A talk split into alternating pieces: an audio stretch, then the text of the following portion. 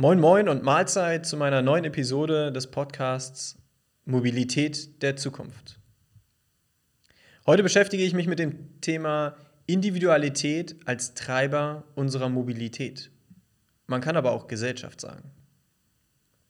Bevor wir loslegen, aber kurz in eigener Sache ein paar Dinge. Wenn euch der Podcast gefällt, dann empfehlt ihn gerne weiter, teilt den Link, beschreibt mir eine Bewertung über Apple Podcast und äh, diskutiert rege mit mir und mit euren Freunden über die Inhalte von diesem Podcast. Aber freut euch jetzt auf die neue Episode Individualität als Treiber unserer Mobilität. Wie entwickelt sich die Mobilität weiter? Ist Mobilität nur ein Trend oder schon heute die nachhaltige Säule unserer Gesellschaft? Der Podcast Mobilität der Zukunft bringt Unternehmer, Meinungsführer und Experten zusammen. Mein Name ist Julian Figur, ich bin euer Host. Egal wie viel PS dein Fahrzeug hat, im urbanen Raum bist du vermutlich trotzdem langsamer als der Fahrradfahrer, der sich durch Wind und Wetter schlägt. Individualität ist in der Mobilität unglaublich entscheidend und wichtig. Es ist, ich würde sogar sagen, ein Bestandteil unserer Gesellschaft, weil niemand möchte auf Dinge verzichten und äh, wir wollen heute ganz normal, so wie wir es gewohnt waren, weiterleben. Damals, den Generationen vor uns, vielleicht sogar in der Nachkriegsgeneration, war das Streben nach dem Durchschnitt das, das Maximum. Das war das Ziel für jeden. Heute ist es aber weitaus diverser und unterschiedlicher. Wir werden heute im Kindergarten schon zu individuellen Personen erzogen und wir sollen selber für unsere Themen einstehen und äh, einen Unterschied machen. Und vor allem, ganz, ganz wichtig, auch jetzt in der heutigen Lage, Situation, äh, wir brauchen nur ähm, nach Berlin schauen oder in viele, viele andere große Städte, die aktuell sich mit dem Thema Rassismus beschäftigen. Wir sind alle gleich. Und das, was in Amerika passiert, ist ein Armutszeugnis fürs 21. Jahrhundert. Aber das nur als kurzen ähm, Einschnitt. Ähm, Im Grunde genommen glaube ich, dass wir ähm, mit der Generation Z ja nochmal ganz klar verdeutlicht haben, dass die Individualität heute einfach der der Mittelpunkt unserer Gesellschaft ist. Wir sollten alle gleich sein, aber wir sollten uns individuell entwickeln. Die Best-Ager, für die war Individualität gleich Freiheit. Und das Autofahren in dem Autofahrer Deutschland hatte zur Folge, dass es irgendwie zu einem Symbol der Freiheit wurde. Aber ist das heute tatsächlich immer noch so? Haben eure Kinder oder Nachbarn mit 18, 19 direkt einen Führerschein? Ja, ich muss gestehen, ich habe tatsächlich sehr früh meinen Führerschein gehabt. Ähm, ich habe äh, schon mit 17 in Amerika meinen Führerschein gehabt. Und äh, nachdem ich ihn dann umgeschrieben hatte, ja, okay, ich gehörte zu den frühen Führerscheinbesitzern. Aber wenn man heute mal in die, in die Abiturienten oder auch Realschülergeneration guckt, Generation Z oder Y oder wie auch immer wir sie nennen möchten, ähm, das Streben nach einem Führerschein so früh wie nur irgendwie möglich, das ist, das, das ist nicht mehr da. Das ist nicht mehr Mittelpunkt ähm, der, der jungen Generation. Und trotzdem ist Individualität für diese Generation kein Fremdwort. Ganz im Gegenteil. Sie wollen anders sein möchte nicht sagen rebellisch, aber sie wollen anders sein.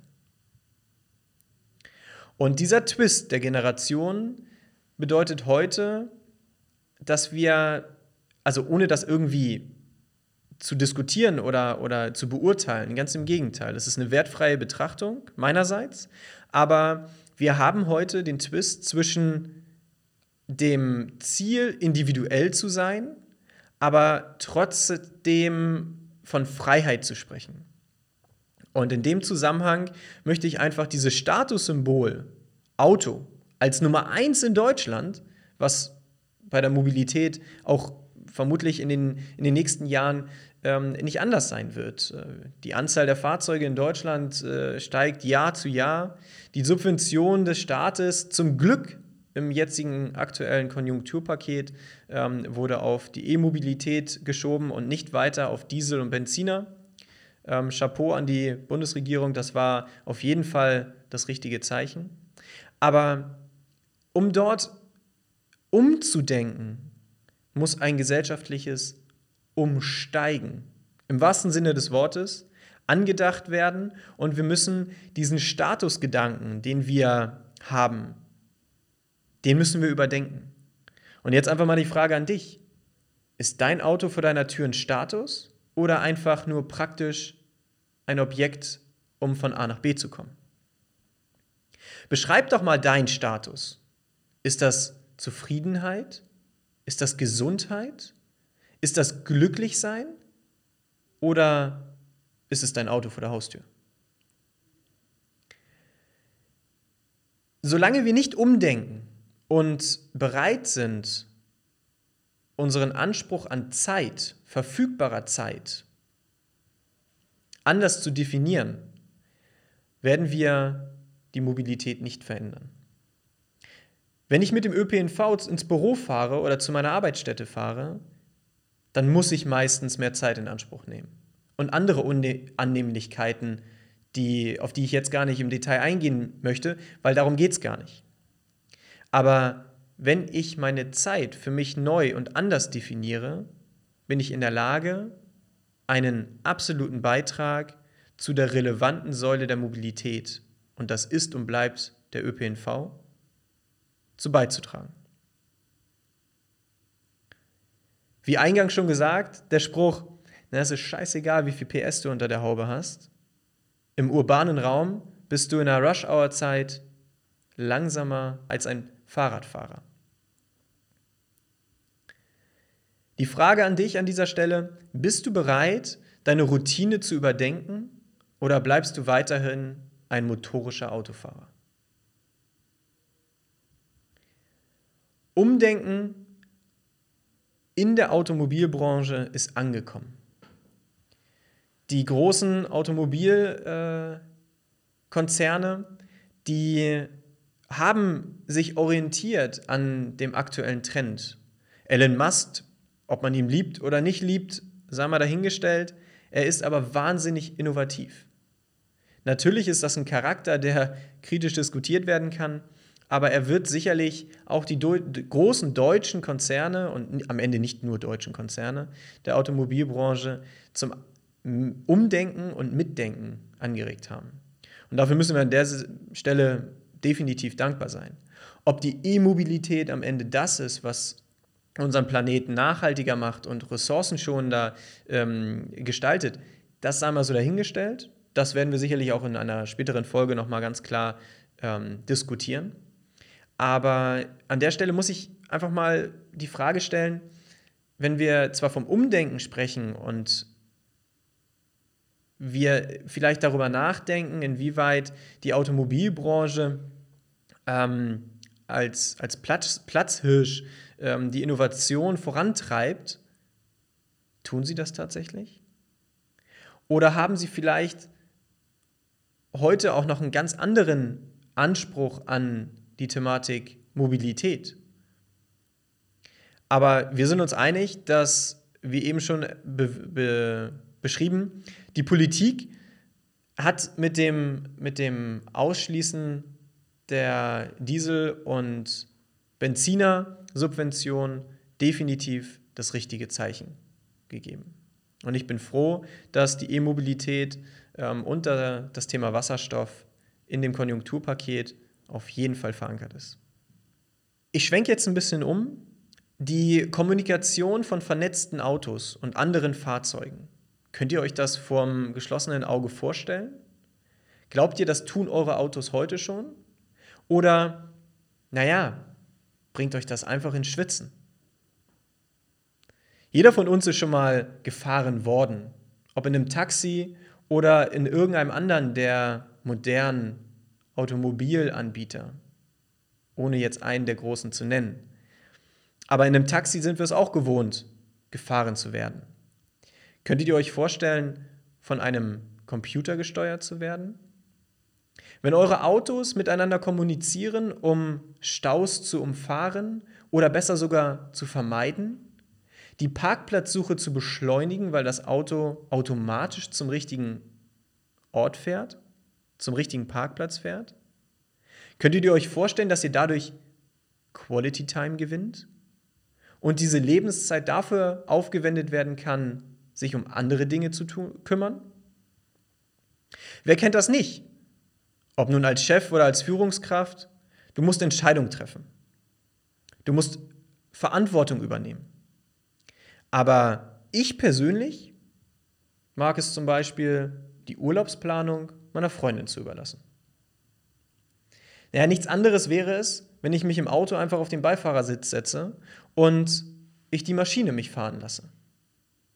Und so auch sicher, bequem und vielleicht sogar effizient dahin komme, wo ich hin möchte. Ich verstehe schon, dass, das, dass dieser Ansatz erstmal ein bisschen gruselig klingt. Aber jetzt mal im Ernst. Als damals von der Kutsche das Auto oder die Eisenbahn Einzug in unsere Gesellschaft gehalten hat, wurde auch kritisch darüber diskutiert. Und die E-Scooter, die werden auch an vielen Ecken hart diskutiert und sind noch nicht die adäquate Lösung der Mobilität der Zukunft, wie viele meinen. Ich habe eine andere Meinung, aber gerne dazu später. Das autonome Fahren könnte eine super komfortable Situation sein. Wir gewinnen Zeit, wir können in der Zeit praktische Dinge erledigen und wenn es der Einkaufszettel ist oder die Buchung meiner nächsten Bahnreise oder das schnelle Beantworten der Mail, die noch an den Chef oder an den Kunden raus muss. Das Motto Hände am Steuer und Augen auf die Straße bekäme eine neue Bedeutung. Das übernimmt alles in Zukunft die Maschine bzw. das Auto selbst. Ich sehe persönlich das Umdenken als Problem der Gesellschaft. Wir, haben, wir kennen das alle selber zu gut. Wir haben Routinen entwickelt, wir haben ähm, Standards für uns festgelegt, wir haben Abläufe in unseren Tag, in unsere Woche, in unseren Monat integriert und diese, diese Eigenschaften, die müssten aufgebrochen werden. Und Veränderungen sind grundsätzlich erstmal schwierig. Aber bin ich bereit, tatsächlich eine Fahrzeit auf mich zu nehmen, die morgens und abends im Durchschnitt in Deutschland 44 Minuten betrifft? Obwohl die Strecke vielleicht einfach nur 10 Minuten dauern müsste? Fahren ist eine Sache für sich. Das kann Spaß machen, das kann Glücksgefühle und in irgendeiner Form Adrenalin streuen, aber im Stau stehen also mich persönlich ärgert das ungeheuerlich. Und die dadurch, die dadurch entstehende Negativität in einem selbst, die ist also für mich teilweise unerträglich. Also lasst uns doch lieber von Effektivität sprechen und diese Effektivität, indem ich die Zeit gut für mich nutze. Und da ist es fast egal, ob ich nun ÖPNV fahre oder ob ich mit meinem autonomen Fahrzeug unterwegs bin, ich bin wahnsinnig individuell in der Sekunde. Und das ist das Thema dieses Podcasts. Und von daher muss ich ganz klar sagen, mit meinem Steuer in der Hand, im Stau stehend, bin ich nicht frei und nicht individuell. Aber das kann jeder für sich selber halten, wie er möchte. Ich bin gespannt auf eure Kommentare. Nur noch mal ein paar Zahlen. In München, die staureichste, ah nee, gar nicht wahr, Berlin, die staureichste Stadt, wer kann es verdenken, ähm, stehen die Pendler und Autofahrer im Durchschnitt 154 Stunden im Jahr im Stau. München und Hamburg folgen mit 140 und 139 Stunden. Ganze, die Zahlen, die sind von 2018, also nicht ganz aktuell, aber das muss man sich mal vorstellen.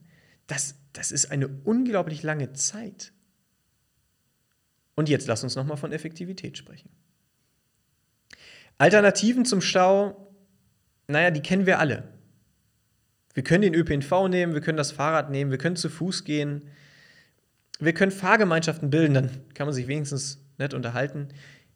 Jetzt werden die meisten sagen, wenn ich im Stau stehe, telefoniere ich eh meistens. Ja, korrekt, Zeit bestimmt auch wieder effektiv genutzt, aber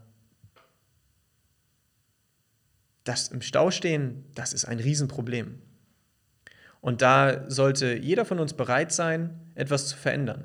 Und vielleicht kann ich damit den einen oder anderen anregen, um tatsächlich was zu verändern. Weil nur wenn ich selber etwas verändere, kann sich gesellschaftlich auch etwas verändern. Also lasst uns Gewohnheiten und Routinen mal überdenken und bereit sein, Veränderungen voranzutreiben und so überhaupt sichtbar zu machen. Also ich habe direkt mit meinem letzten Einkauf angefangen. Ich bin nämlich zu Fuß zum Discounter gelaufen und habe dort mein Biogemüse und äh, Fleisch gekauft. Vielleicht tust du das auch mal. Das zu Fuß gehen regt den Geist an und tut vor allem was für die Umwelt. Jetzt in der Corona-Zeit die Frage zu stellen, wann ihr das letzte Mal spazieren wart, ist vielleicht ein bisschen lächerlich, aber wie häufig gehst du denn spazieren? Ich finde es heute sehr positiv überraschend, wenn ich spazieren gehe, dann sehe ich Leute, wo ich denke, na, ohne Corona wären die bestimmt nicht spazieren gegangen. Aber ich finde das toll, dass Corona damit halt in irgendeiner Form auch einen positiven Einfluss neben den ganz, ganz vielen negativen Einflüssen auf die Gesellschaft hat.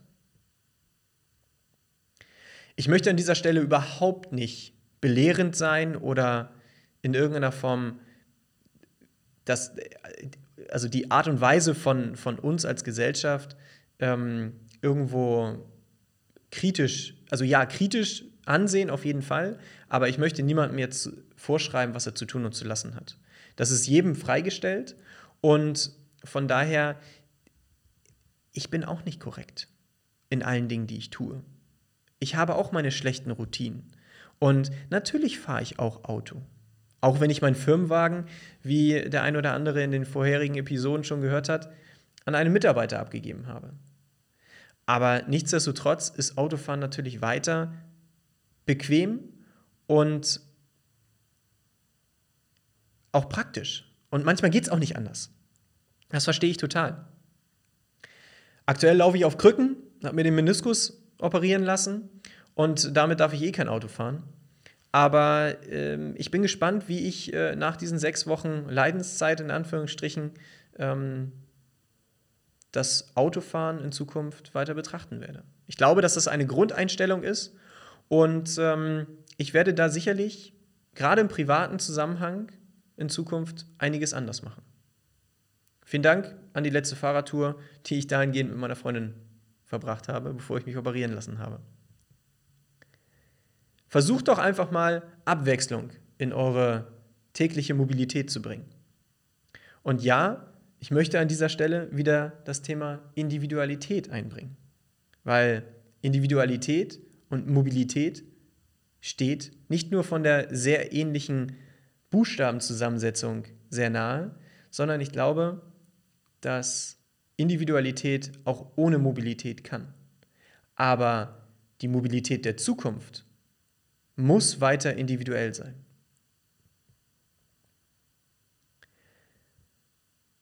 Genau diese Bereitschaft auf seine symbolische Freiheit in Anführungsstrichen und die vermeintliche Mobilität zu verzichten, ist das Thema dieser Episode.